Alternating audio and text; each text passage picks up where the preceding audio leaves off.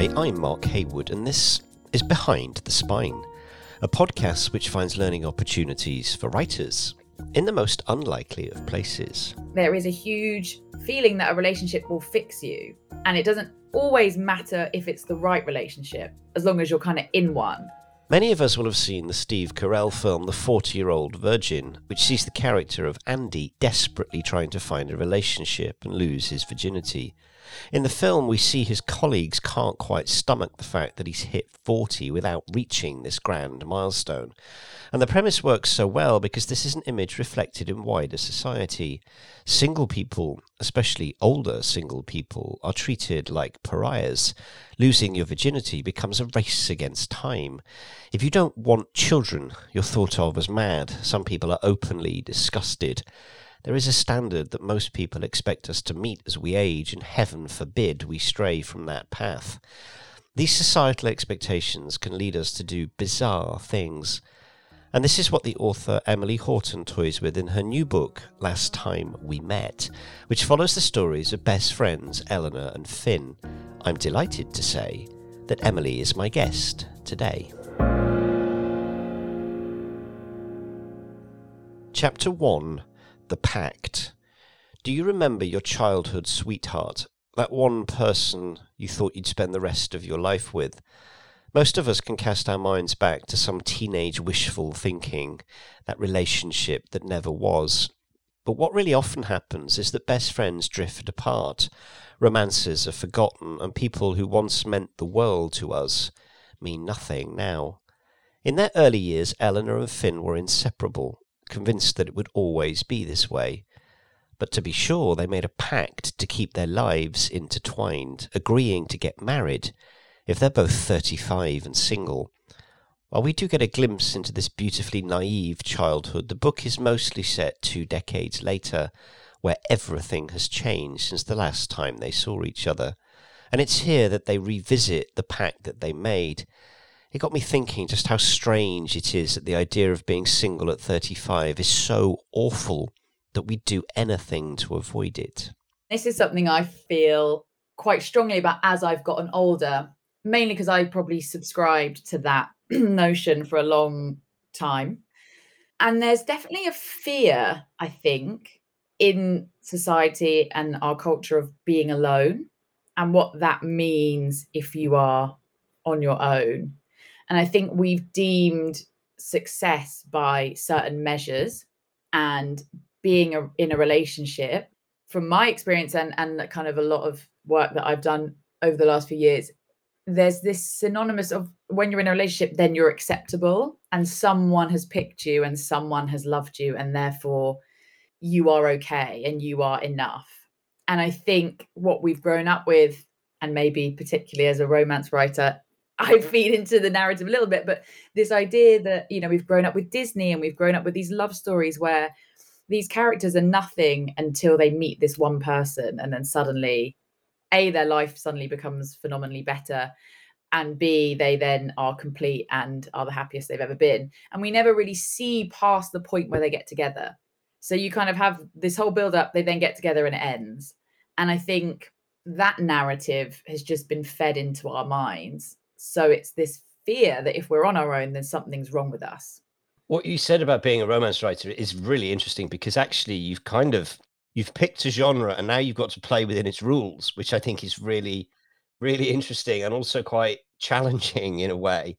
But if you yeah. think about the practicalities of making a pact with someone as a teenager, that if you're not married by a certain age, then why don't you both end up together?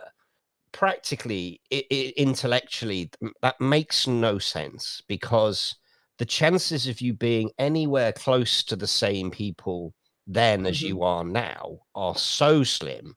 So when you realize as a reader that this is what this book is about, I'm already conditioned for the fact that you have priced in problems, jeopardy. It's going to take a long time because if they do meet, which they do, again yeah. in the present, they've got to relearn who they are as people. So I understand the notion of making a pact. I just think it's so hard to make it work, isn't it? You've got to put so many problems in the way because 15, you know, a couple of decades go by, you're inevitably going to be a completely different person. Yeah. And I think the beauty of when you make those pacts, and, and I think as humans, we are very conditioned to kind of be like, well, this is just going to be the same forever. You know, like this is who what's going to happen. You almost don't have that understanding of of the vastness in which you can change in those times. And I think you see that in the characters, you know, their lives are end up in in very unexpected ways. So I don't think either of them are where they hoped to be or, or thought they would be. And yeah, and, and for me, I know we you mentioned briefly about you know being a romance writer and playing within that that field, but and for me it's very important in my books that the characters go on their own journeys as well. So by the time they meet they're already going on a journey to understand themselves. And whatever happens in the book it's important for me that they still have their own journey and that they come out of it knowing themselves and they're happier with or without the other person. But yeah it is it is a mad concept to think suddenly 20 years time you can just pick up where you left and it's going to be like great let's just let's just do this thing you know? It's it's quite an, a short-sighted view of of the world. But it, but a, an entirely authentic teenage one you know? It's that let's yes. make life as simple as we possibly can. But when we do meet back up in the present mm-hmm. day you present characters to us that they're not broken but they're not in great places given what's happened to them. You know a lot of time has passed and I think one of the greatest tricks of adulthood for mm. teenagers is this myth that when you're an adult, everything's great. And it's very not great, right? Yeah. It's very yeah. much tough. It's hard, right? It's difficult. Life is not what you think it's going to be. So, in the present day, when you've moved the clock forward and we meet these two people again, and we have these rolling perspective narratives that go from boy, girl, present, past. So mm-hmm. we're learning a lot. And very quickly we get to an understanding that we'll pick Eleanor as an example. Eleanor has come out of a difficult relationship and is probably in a process of rebuilding herself after that and mm-hmm. relearning about herself. So we don't start from a level playing field. We start from a position of actually, we're probably both in a rebuilding phase.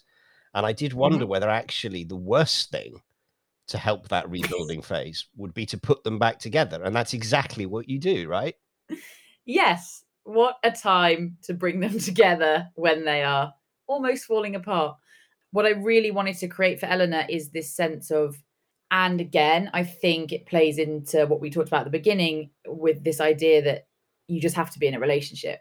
And it doesn't always matter if it's the right relationship, as long as you're kind of in one. And I think with her, especially, you see her really realizing that she probably stuck this thing out out of fear and what it meant if they weren't together. And she'd lost a huge amount of herself in that relationship.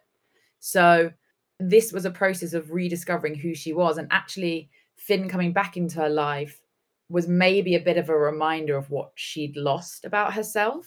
And for me that was a yes it probably was a difficult time for them to reconnect but actually it was also a beautiful one because sometimes those people remind us of who we who we were and, and maybe what we've lost that we loved about ourselves. Um, they kind of become a bit of a mirror. So i think finn is that for her in that example, in that scenario. Behind the Spine is an attempt to inspire you to write and to shine a light on things that might provide a creative spark for your stories. Now, for the second time, we want to go one stage further. We want to offer you an outlet for your work. Our writing competition is back. In Series 3, we set you a writing challenge based on the lessons we've uncovered on this show we broadcast the two winning entries at the midpoint of Series 4. This time, we're setting you a new challenge. Over Series 4 and Series 5, we followed the preparation of adventure athlete Kaz Lander as she and her partner prepared to row unsupported around the coast of Great Britain. Remind yourself of what that challenge might feel like by listening to the two episodes in Series 4 and the bonus episode in Series 5. Then, in no more than a thousand words, try to bring that challenge to life.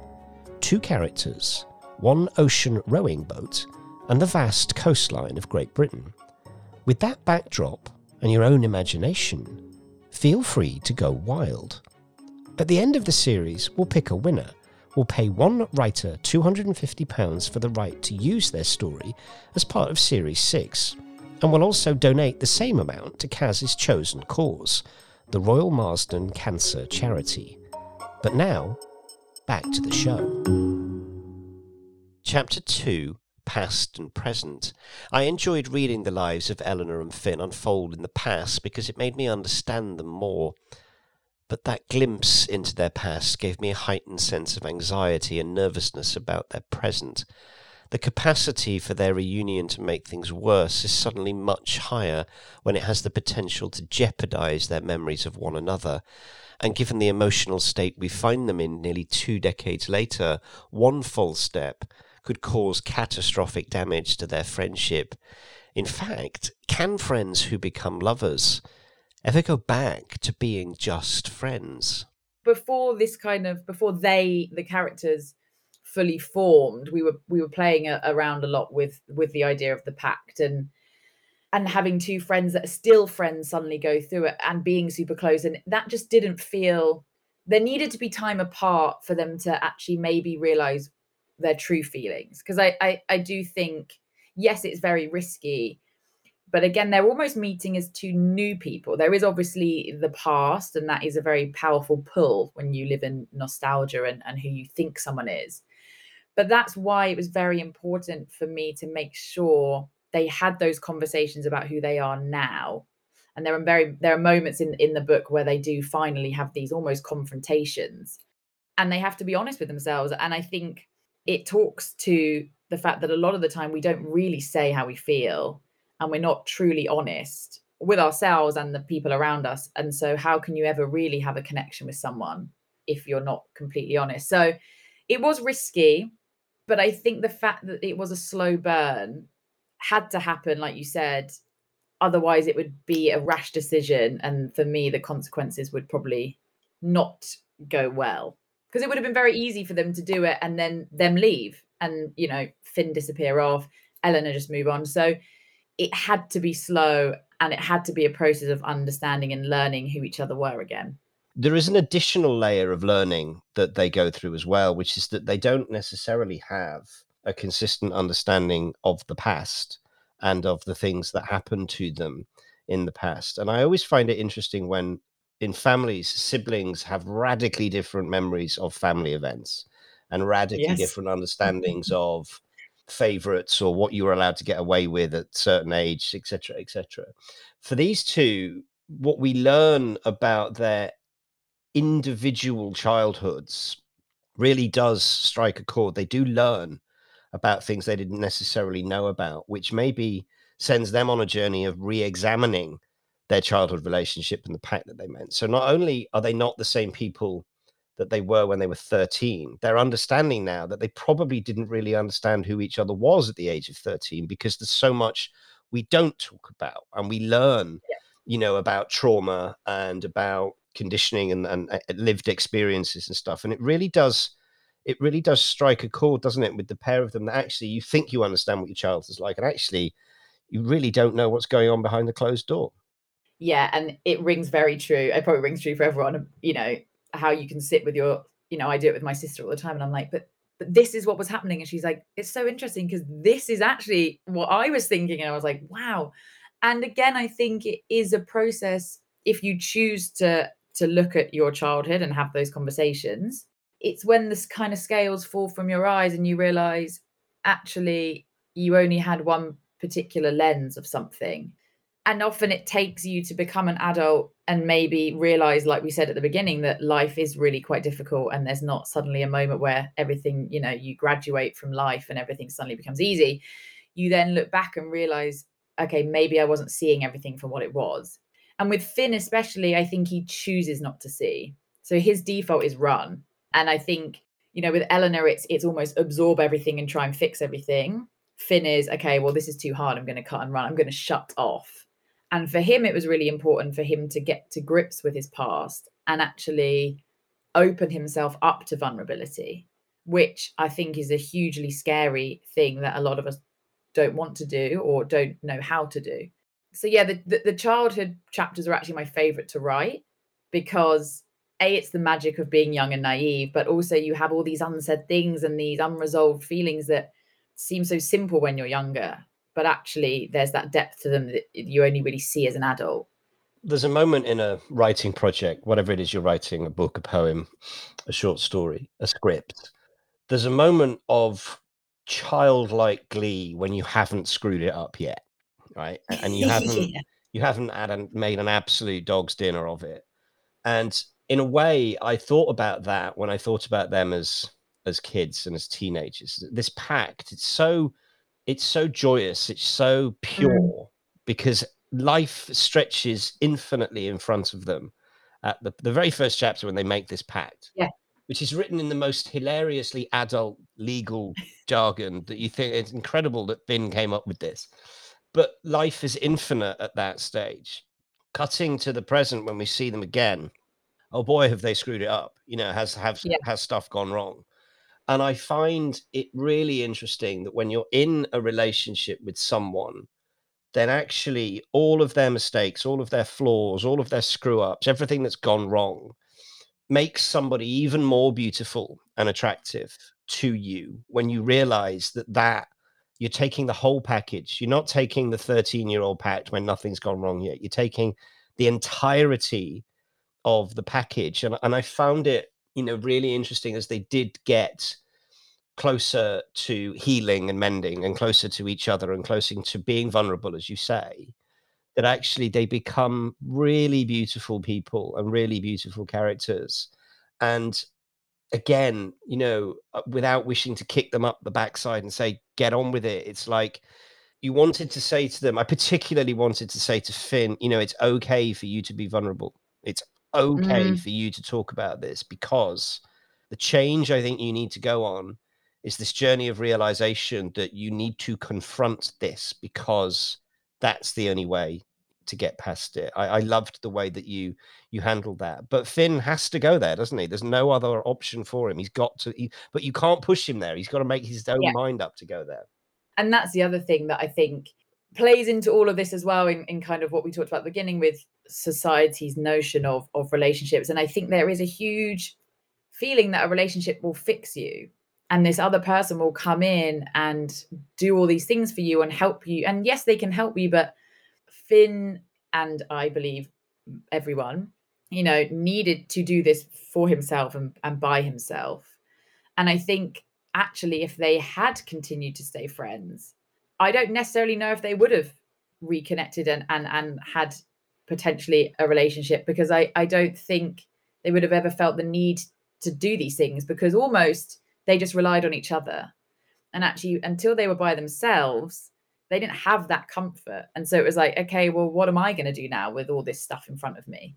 And I think especially with with Finn, he wanted to create this this perception that he's fine and that he was the joker and he would you know he was always making eleanor laugh and he was that person that never had a worry and that is not sustainable if you want a true connection with someone and i think we see that very clearly that it's when he starts to open up and when eleanor allows him to as well you know because she is quite defensive when they first meet and so it's a process of opening and then allowing that real connection to come through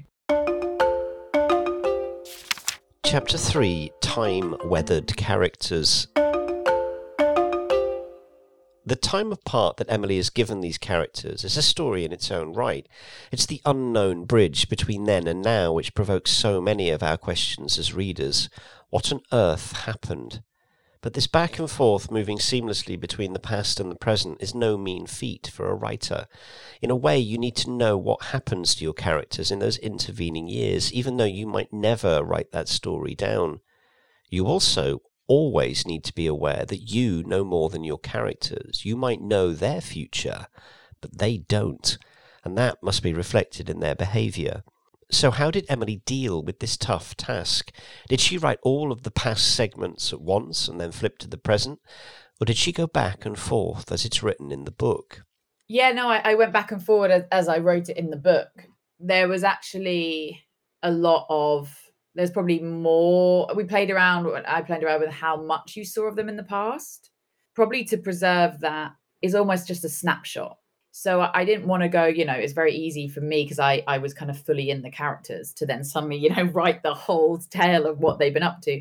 But it was finding those moments that really epitomized how they felt about each other and themselves and really capturing that kind of naivety that we spoke to about everything seems so simple and it is just what it is in that moment you know you're not thinking too far ahead. I actually didn't find it that difficult i think because when i was in the characters i felt it so keenly. And you know i probably drew on a lot of experiences personal to me especially with eleanor just really relating to that. I'm thinking particularly about the one of them at the at the party. I feel like we've all had those moments. And for me it's just really immersing myself in how she feels and being very present. So it didn't feel hard, but obviously it was it was more about discerning how much to reveal. I think that's the the tricky bit for me. Yes, I get the impression. So I'm I'm often very conflicted because I'm both a reader and a writer, and I yeah. have to switch off the writer when I'm reading and just be present and you know and allow you to take me on uh, on a journey. But when I stop and I reflect, you know, I'm like there is there are sort of several craft questions that I'm that fascinate me, and, and and one is, I'm guessing, having read this and having spoken to you, I'm guessing that there is far more that you know about these people than is in this book, and I wondered, is that an exercise in you as the writer have to work this out in your own head in order to be comfortable writing it? Because there is such a remarkable restraint, Emily, in your writing, in what you share, in particular with reference to trauma and things mm. that have conditioned them. They're not throwaway references, but they're not laden with huge amounts of detail. And in a way, we don't need the detail. But I wonder whether when I when I sense restraint in a writer, I always think it's a very brave choice because the choice to overwrite is quite a natural, overpowering one. And you haven't done that. But I wondered, do you know more about these people than you have told me in this book? Probably. I, I yes. And I think that is important for any process that, you know, in book one, this book and the one I'm writing at the moment, it's I probably write notes for myself and I have an understanding.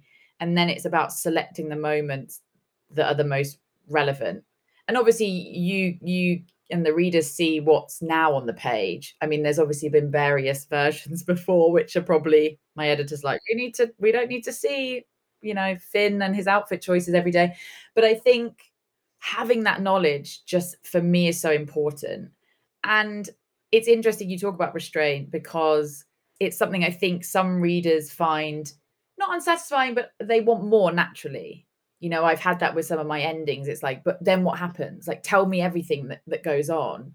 And for me I, I want it to be space for the reader to imagine themselves because for me that's the power of of reading is you get the privilege of creating yes you get to listen to what the author has to say but you get the privilege of creating it for yourself as well. And yeah i, I also think the trauma aspect it's important to touch on it and be respectful of it and honor it authentically but for me it's also important that that doesn't then just become their whole character. Because i think and i've you know with my own journey i've been on it's very easy to wear all your trauma as kind of like weigh you down. But that isn't necessarily who you are. It's a part of who you are and it's had an obvious impact on their lives but they are more than that and that's what i want them to see for themselves. And probably that's why it comes through in my writing as as kind of a restraint in those areas. I think that you're right. I think there will be readers who will be naturally upset or disappointed that you haven't given them all of the answers. Readers, we love readers because they're very demanding, you know, and yes. they're also very generous with their time and and they yeah. deserve to have as many things, you know, given to them as possible. But I, I'm also a huge fan of if you got 10 people to read this book and then got them round a table with a glass of wine and said, What do you think happens next? I'm convinced you'd get 10 different answers because that's the beauty of, of, of, it is that you do get the privilege of having your own lived experience through this book. And, and the book is it's a snapshot of two different times in these people's lives. It's not a biography, you know. And I, Yeah. and, I and I I do think that these characters will demand that you let them work their own future out. They don't want that pre-written. That's not, you know, particularly interesting. So yes, you're right. The restraint will be a will be problematic for some, and and you also get not in this book, but you also get comments like, "Oh, I found it was an un."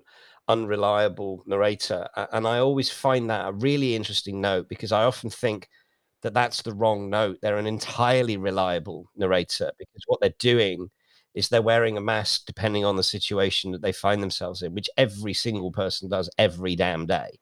And you know the more these characters can be the way people are in real life in in real life as you said nobody says what they mean.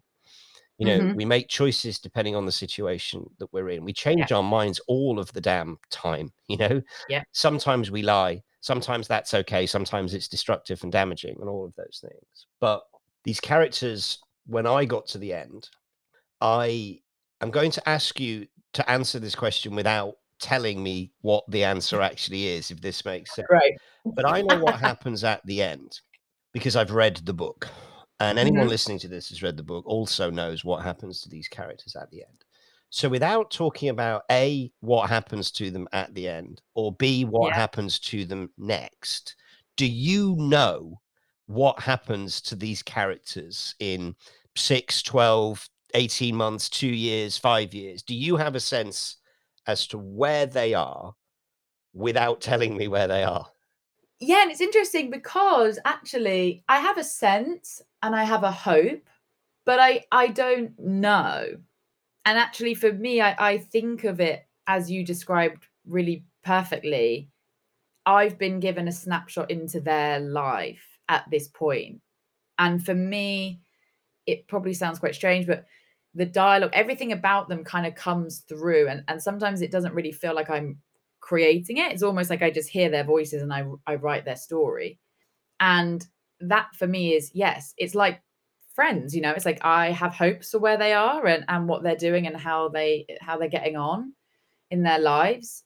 But I don't know. I haven't really gone into that. So I've left the story where it felt like I needed to leave it.